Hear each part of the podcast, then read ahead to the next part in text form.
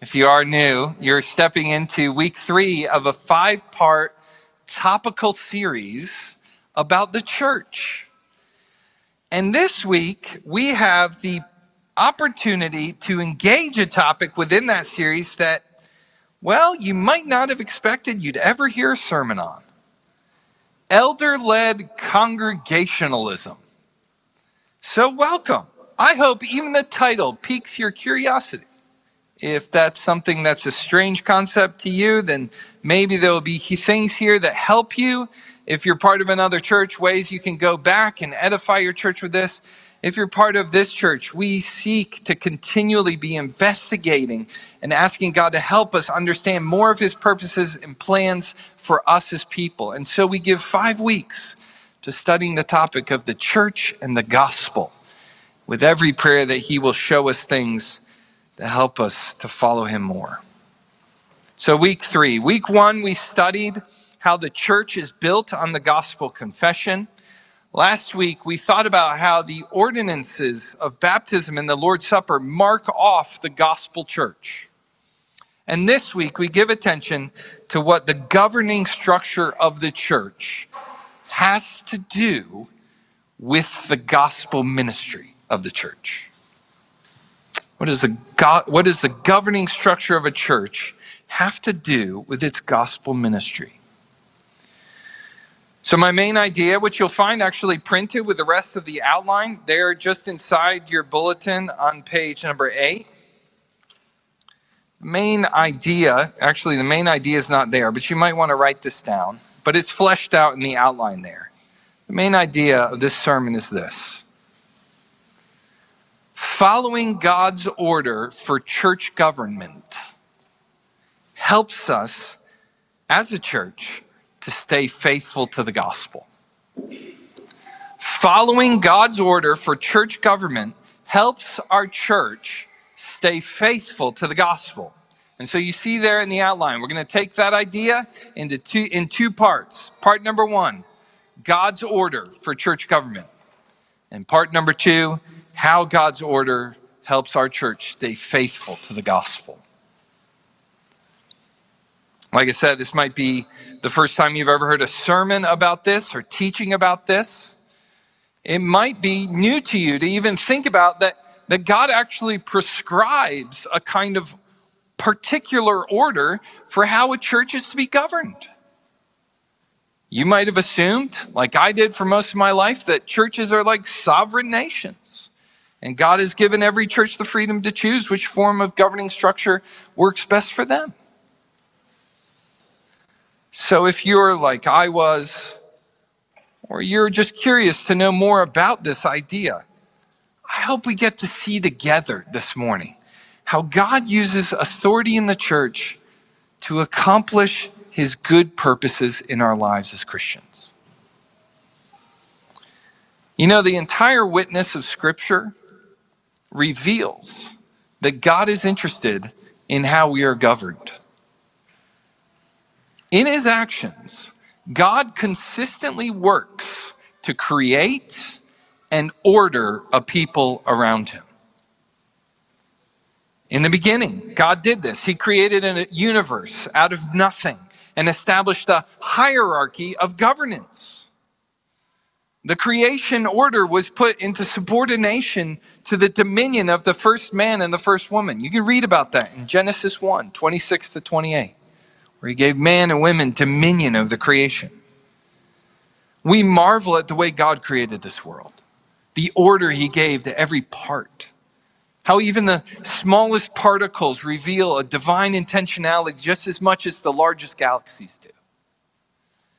These are the fingerprints of God, the Creator, whose ordered attributes are stamped on his creative works.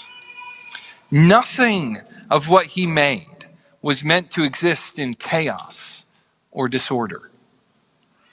And as it was for his natural world, so it was for human society. In fact, the first indications that God's ordered world was coming apart and cracking was when sin was introduced. Sin is a rejection of God's order. And with it, a curse was introduced. And the curse left men and women in tension over their God given roles and over their relationship with God, their creator.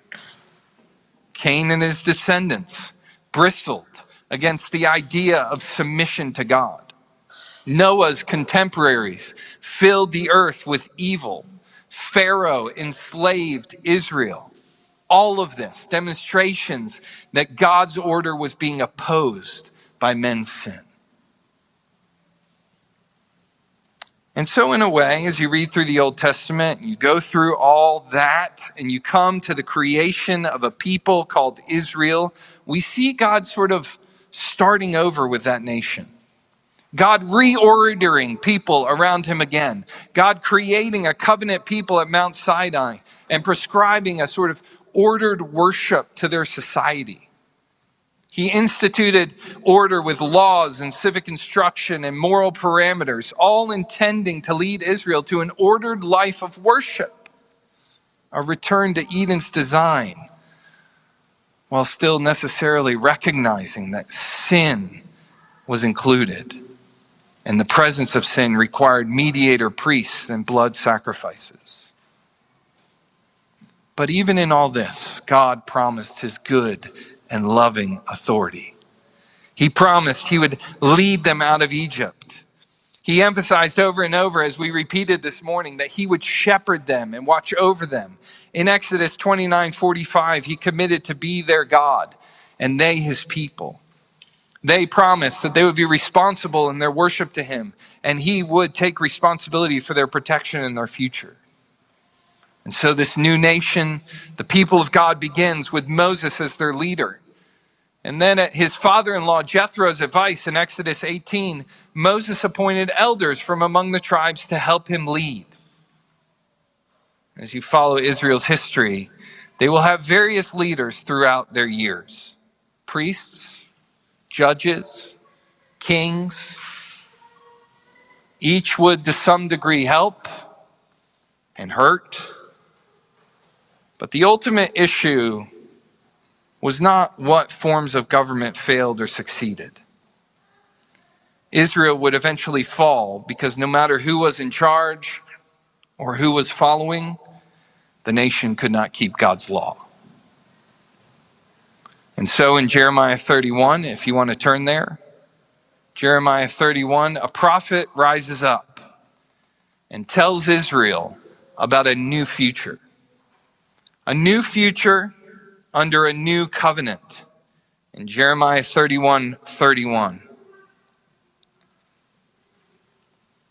And as I read this promise of the days that are to come and the new covenant people that are going to be created, see if you can hear how God will order that new people around him. Jeremiah 31 31 to 34. Behold, the days are coming, declares the Lord, when I will make a new covenant with the house of Israel and the house of Judah. Not like the covenant that I made with their fathers on the day when I took them by the hand to bring them out of the land of Egypt, my covenant that they broke, though I was their husband, declares the Lord. For this is the covenant that I will make with the house of Israel after those days, declares the Lord. I will put my law within them, and I will write it on their hearts and I will be their God, and they shall be my people. And no longer shall each one teach his neighbor and each his brother, saying, Know the Lord, for they shall all know me, from the least of them to the greatest, declares the Lord. For I will forgive their iniquity, and I will remember their sin no more. God was going to create a new people who would truly know God and have God's law written on their hearts. The promise here foretells a coming age when an internal government of the Spirit on human hearts would open the possibility for the entire people of God to exercise responsibility and authority within God's household. This is where this is leading. The major shift in the whole congregation's ability to govern and be governed would come about because through Jesus, God would forgive them of their sin and remember their sin no more. And in their stony hearted places, God would put obedient, joyful, willing to follow hearts in all his people. Through the death and resurrection of Jesus, then, God brings about a new order in which all his people in his church are involved in leading and following God together. It is what 1 Peter describes in 1 Peter 2 9 as a royal priesthood or a kingdom of priests. So, this spirit indwelling, law abiding potential of the new covenant people of God opens a way for an altered, but still very much ordered kind of governance in the church. So we see as Jesus comes and begins his ministry, he gathers to him disciples who he teaches his commands to, gives them new hearts to believe and follow him. He names them apostles. He sends them out in the early days of the church. They exercise a temporary authority as the church gets established, but their lives eventually end. And during their ministry, they pass off leadership to the church to elders who are set up in local churches. You can see an example of that in Acts 14, verse 23. Through Jesus and his, his apostles, God prescribes a church order that combines the king priest function of all his people and the right and good place of leadership that had always existed in God's design even from the beginning. He merges the two together. And the way we describe this merger and this new church order found in the New Testament is that a church is elder led and congregationally governed. A group of elders lead the church, while the congregation, the whole church, all the members, exercise their given ultimate authority. So let's unpack those two sides of it elder led, congregationally governed. First, elder led. As the apostles went out with the gospel message about Jesus, people heard and believed, and local churches were established. And in those places where believers heard the gospel and, and believed and were baptized, the apostles appoint leaders or elders. And in Acts chapter 20, Paul calls upon the elders in the church in one particular place, Ephesus, and addresses them as overseers or pastors or shepherds. In 1 Timothy 3 and Titus 1, Paul gives two such pastors, Timothy and Titus, instructions for church order, especially how to lead the church to assess a man's qualification to serve as an elder in the church. In 1 Peter 5 5, Peter addresses elders in the church, reminding them that their leadership should follow the example of Jesus Christ, the chief shepherd. These qualified shepherds and leaders exercised a kind of authority in the church. They were to be protectors, teachers, exempl- exemplars of Christian character, fulfilling a role similar to the way fathers lead their homes. Because of their position and responsibility, Paul writes that they deserve honor from those they lead, and Hebrews encourages church members to obey their elders. And yet, their authority is not autonomous, meaning they don't just kind of exist and answer to no one. Colossians 1:18 says Jesus Christ is the head of the church. An elder's authority is derived from the church that recognizes them to serve and from Jesus who gave them as elders to that particular church. This is why we use the term elder led and not the term elder ruled, as other churches might. Because while having an authority, the elders are not tasked with ultimate authority to make all decisions for the church. Instead, Christ and the apostles leave that authority in the hands of the church itself or the congregation. This is what we mean, when we say congregationally governed, or that we are a congregational church. So, what kind of things is the congregation responsible for that the elders are not? We switch to the other side of that governing paradigm that Jesus set up. What, if that's what the elders are and that's what they do, what is the congregation responsible for? What's the authority they've been given? Well, we'll talk about this more in my second point. But we see the church authorized to uphold and protect the gospel confession, Matthew 15, to administer the ordinances, Matthew 28, to appoint leaders, 1 Timothy 3, Titus 1, by implication, to exercise discipleship and discipline, Ephesians 4, Matthew 18, 1 Corinthians 5, more of which we'll talk about next week, and to carry out the gospel, Matthew 28, and Acts 1, and many other places. So let's pause for a moment. Let me help us trace where we've been.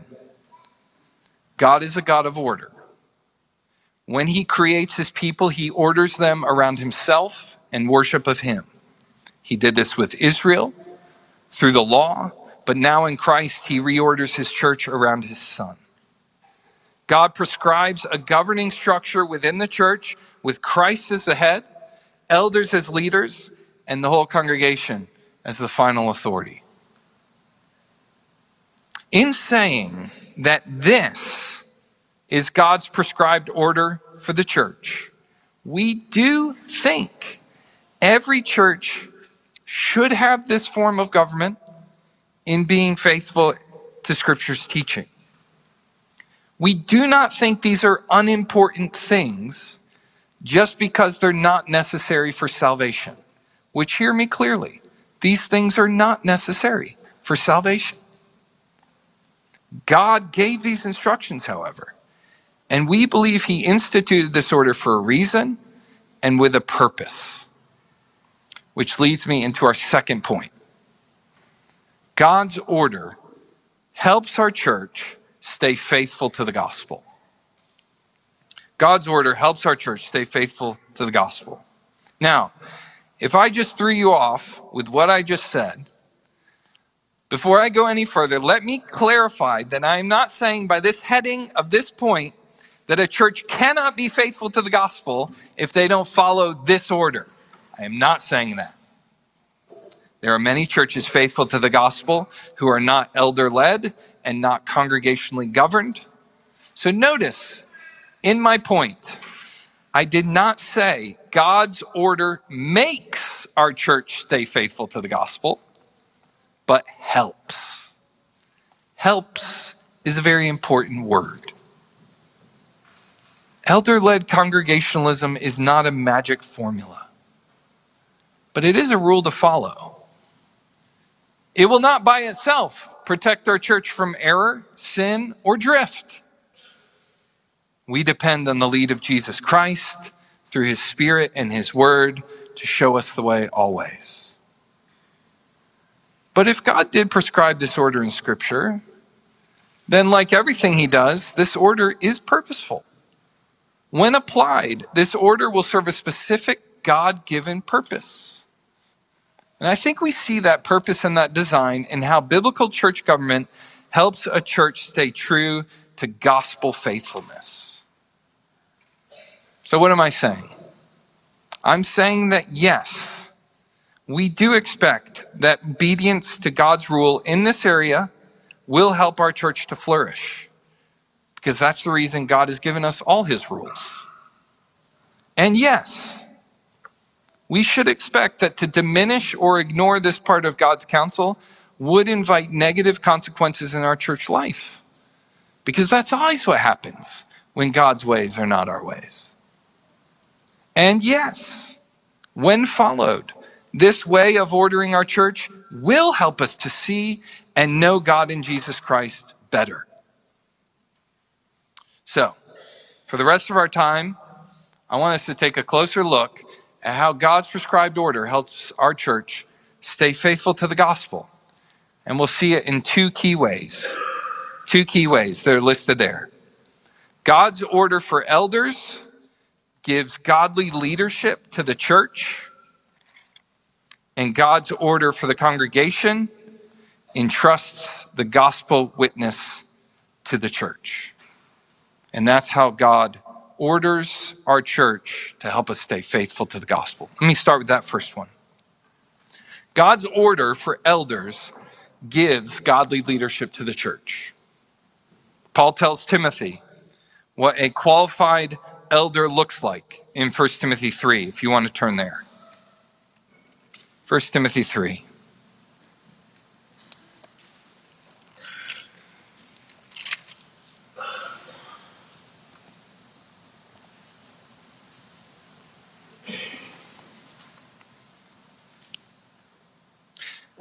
1 Timothy 3 1, the saying is trustworthy. If anyone aspires to the office of overseer, he desires a noble task.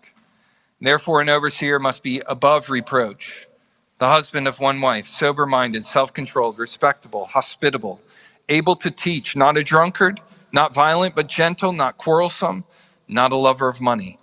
He must manage his own household well with all dignity, keeping his children submissive. For if someone does not know how to manage his own household, how will he care for God's church? He must not be a recent convert, or he may become puffed up with conceit and fall into the condemnation of the devil. Moreover, he must be well thought of by outsiders, so that he may not fall into disgrace, into a snare of the devil. This is a description of a godly Christian man. It's a description of the kind of Christian we should all aspire to be. The only exception on this list that might not fit you or me in pursuing godliness is the ability to teach. And all these qualities are important to show the person is suited for a specific role. Verse 1, the office of overseer. Verse 5, the one who cares for God's church. God's desire is for his people to be led by people with obvious Christian character because true Christian leadership will lead others to Christ. In the passage that uh, we almost read earlier, before the prayer of confession, Ephesians 4, if you want to turn there. Ephesians 4.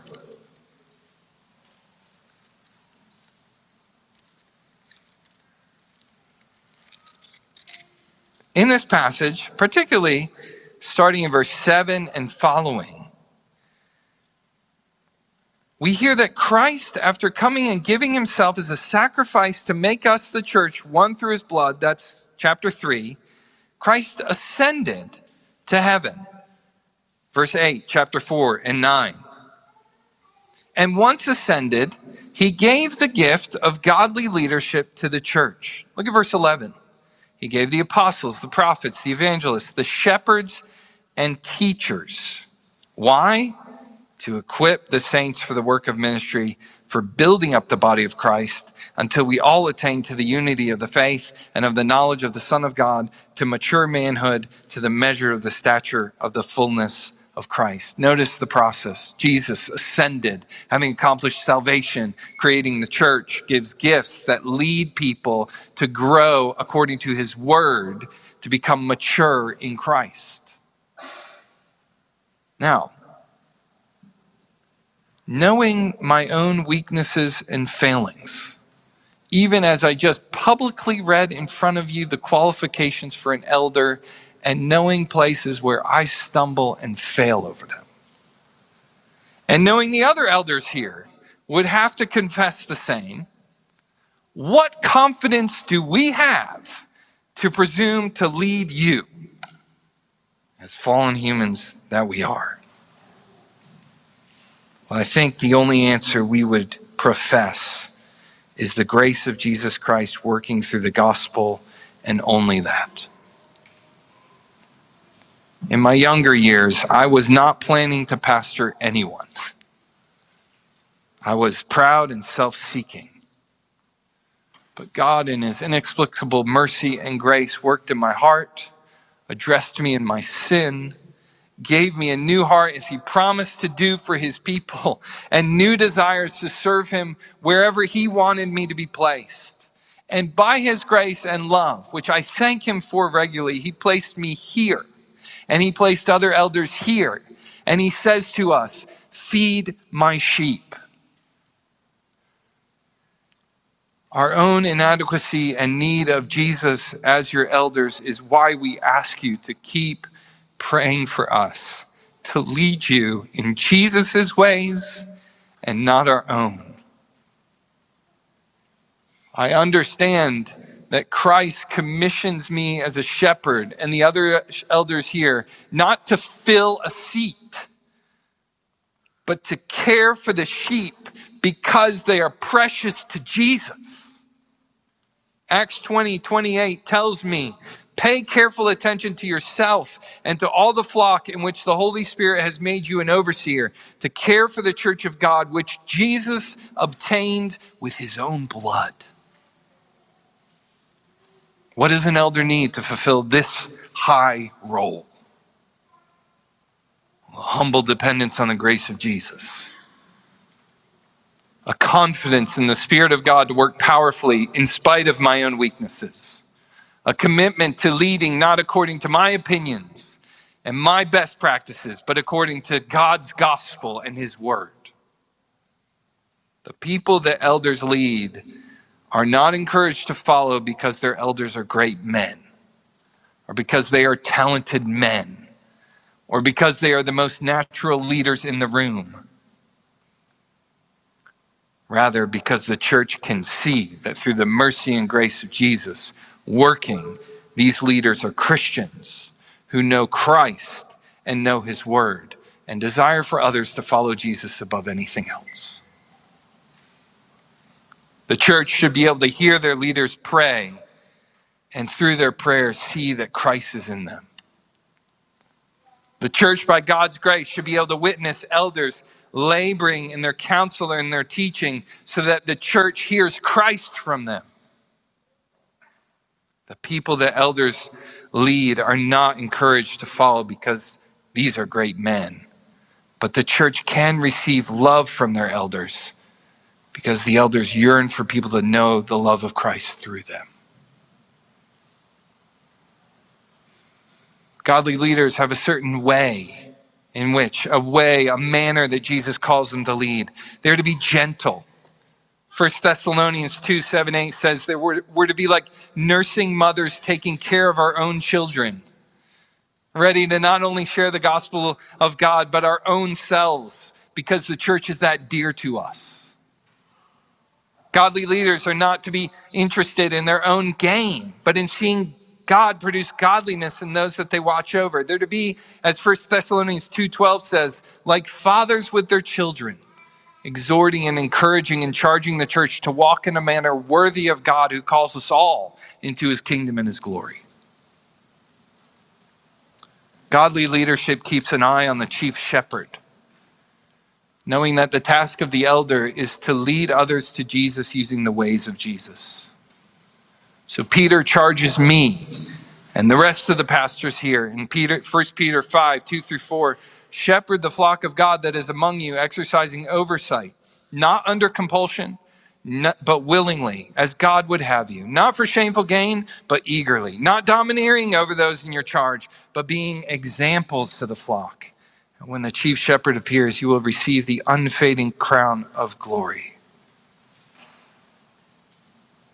In all the descriptions of who an elder is and what he is to do, we see God's loving order for elders to helpfully provide godly leadership to God's people.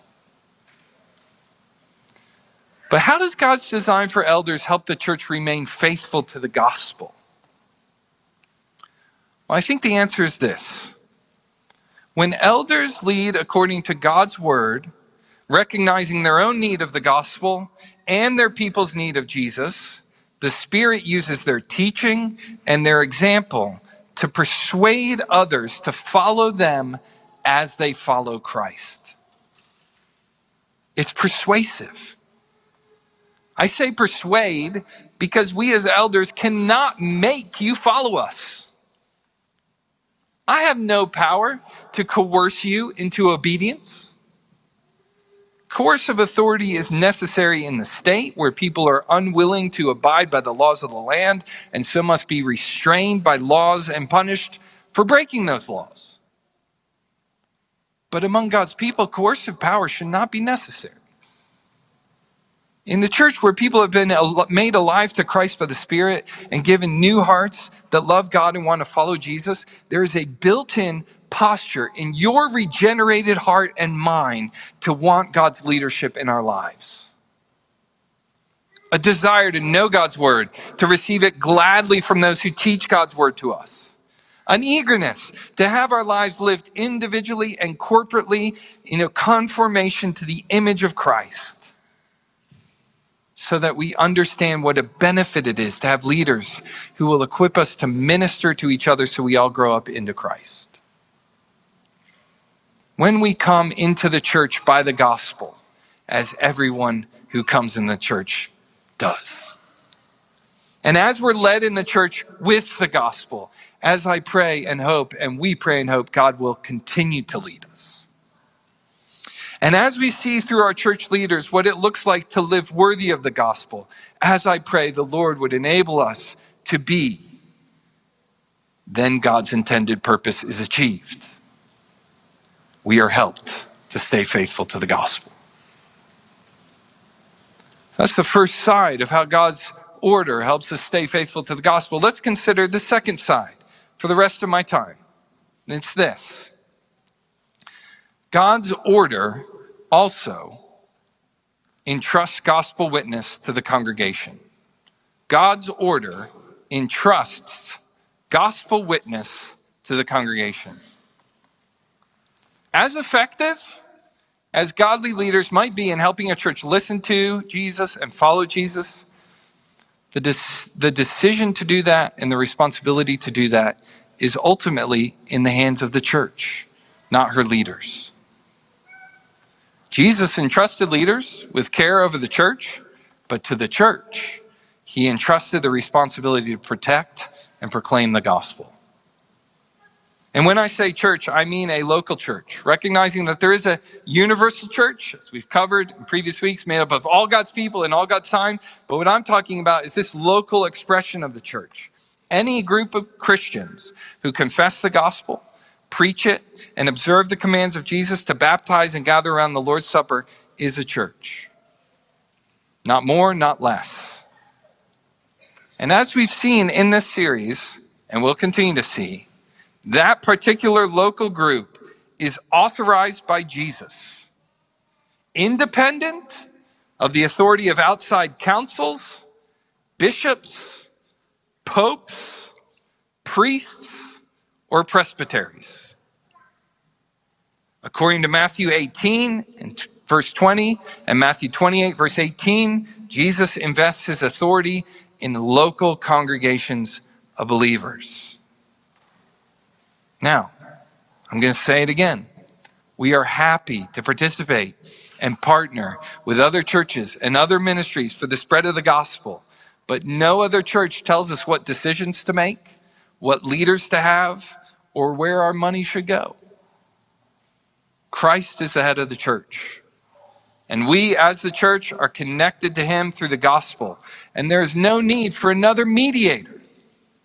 We do not need a priest to receive our confession and give us absolution, as Catholicism claims. We do not need saints to pray on our behalf. We do not need a human pope to interpret and add to God's word as authoritative in our life. Christ, our head, says we are all free to come to him. And in his name, we are all authorized to represent him as ambassadors and to serve him as king priests. 1 Peter 2 9, we, Wornall Road Baptist Church, are part of a chosen race, a royal priesthood, a holy nation, a people for his own possession, that we may proclaim the excellencies of him who called us out of darkness into his marvelous light. Once we were not a people, but now we are God's people. Once we had not received mercy, but now we have received mercy. Jesus gave his life to create a new people ordered around him and tasked with making his gospel known in his world. So we honor Jesus, our head, in paying attention to how he orders us. So, what specifically did Jesus authorize the congregation to do? And how does that witness to the gospel? Well, as a way to finish up, I'm going to give you four ways Jesus entrusts the gospel witness to the whole church. Four ways Jesus entrusts the gospel witness to the whole church. Number one, the confession. We talked about this in week one. Jesus entrusts the church with guarding the gospel confession. In Matthew 16, Jesus identified the church as that people built on the foundation that Jesus is the Christ, the Savior, the Son of God. And so the apostles go and reiterate that the church is to hold on to this confession. We're to guard it so as not to be lost through distorting it and being deceived by false gospels. Each church in each generation then is a kind of protectorate receiving the gospel passed down and entrusting that gospel to the next generation. 2 Timothy 2 1 through 2. The confession, we're called to protect it. Number two, the ordinances. We covered this last week. Jesus gives the gospel ordinances to the church to administer. So, in just a moment, we're going to gather around the Lord's Supper and I'll lead us. And just because I lead us doesn't mean I'm in charge of who comes to the table and who doesn't. You've delegated to me the role of explaining what this meal is, but Jesus tells the church to invite or not invite the people that come to eat on the basis of their gospel confession and the evidence of repentance and faith in Jesus Christ exhibited in their life. This is why the church's authorization in the ordinances, who they baptize and who they serve the meal to, is connected to church membership and church discipline. The church should only affirm and baptize those who profess the gospel and seek to live according to it. And if, after being baptized, a person's life does not accord with the gospel, Jesus instructs the church to remove their affirmation and their invitation from participation in the Lord's Supper. We'll think more about that in detail next week. Number three, the teaching. The teaching. In Acts chapter 17, verse 11, Luke commends the Bereans for hearing the apostles' teaching and going home and doing their homework to check to make sure that teaching aligned with Scripture. In Galatians chapter 1, Paul tells the Galatians to judge their leaders and teachers on the basis of the true gospel that they either hear or don't hear coming out of their mouths. If any teacher taught something different, the church was called to reject it. I think this is one of the helpful things about our church's statement of faith. It provides a kind of cross reference tool by which the church can guard the teaching of our church. We are, as we come in here and gather under God's word, in agreement about what the Bible teaches and is summarized that way in our statement of faith. We take a collective interest then as members here in holding fast to the faith once and for all delivered to all the saints and measuring even our own church's teaching and doctrines against the tem- testimony of the Bible. If we find ourselves, or if we find the teaching we're receiving to be out of accord with Scripture, we address it. And we ask for God's help to come back into alignment with what He said in His Word. Number four, how does the church get entrusted with the gospel witness by Jesus? Well, number four, the leadership. This is closely tied to the previous one, the teaching, because it is the leaders who are usually teaching. The church appoints her leaders based on the qualifications given in Scripture. We don't appoint leaders simply because they're successful in business or particularly charismatic individuals or they give a lot of money to the church. We are to look to godly men who are able to teach God's word. According to 1 Timothy 5, if the leaders lead as Christian examples and faithfully teach us God's word, we honor them and follow them. If they do not, we publicly rebuke them. And if they've disqualified themselves, we remove them from being elders. The standard of leadership in the church is the Word of God and the character of Christ, and the whole church is tasked in keeping to that standard. I think I said there were four things. I'm sorry, there are five. Number five, last one the gospel ministry. The gospel ministry. Christ gave his commission to go and baptize and teach his commands to his church. He sent his disciples out in Acts 1 8 to herald the message of Christ to the world. We do this in our ministry, or we aim to, with God's help. We do it through counseling each other with the gospel, speaking the truth to one another in love, Ephesians 4. We do this by stewarding our resources, supporting financially gospel ministry in our church and in other places. We exercise the authority Jesus gives us as a church by going out and speaking to people who are lost about the reconciliation that Jesus Christ offers to make us one with God. A message that if you're here this morning and not following Jesus, we want to make sure you hear from us. 2 Corinthians 5:20 says that we as this local church are ambassadors for Christ and for you who is not following Jesus, we are people placed in your life to make an appeal to you. We implore you on behalf of Christ, be reconciled to God.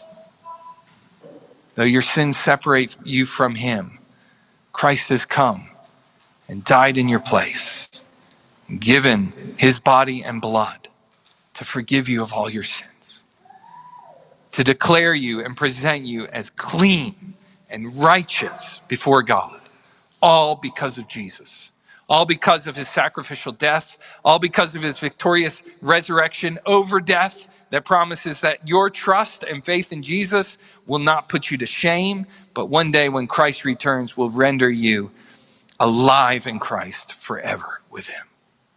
Be reconciled to God. For our sake, he made Christ to be sin who knew no sin so that in him we might become the righteousness of God. Even our attention to church order is a way we carry out the gospel ministry. In 1 Corinthians 14 40, after explaining how the church was to worship God when gathered and reminding them of that priority, because one of the reasons being unbelievers would be among them and watching, Paul writes, all things should be done decently and in order. The confession, the ordinances, the teaching, the leadership, and the gospel ministry this is God's prescribed order for how the congregation exercises its God given authority. A few brief words to close. I recognize that there are so many ways we could talk about how human beings mess this order up. So many ways. So many ways that maybe you even lived through or have seen. I'm very sorry that has been your experience. May God help us not to replay it. But even so, Instead, I'd like us to finish by thinking about how God's good order can be good for us when we follow it. The church can be a people organized under the authority of our Lord Jesus Christ, who is our head. We can live understanding that any authority we have has been given from Him. We can, by His grace, function as a church by faithfully using the authority Jesus gives us to uphold, protect, and proclaim Jesus' gospel. And we can welcome the leadership of elders that Jesus provides. By God's grace and the filling and leading of the Spirit, we can be such a church. Congregationally ruled, elder led, ordered God's way a way that helps us remain faithful to the gospel. Let's pray.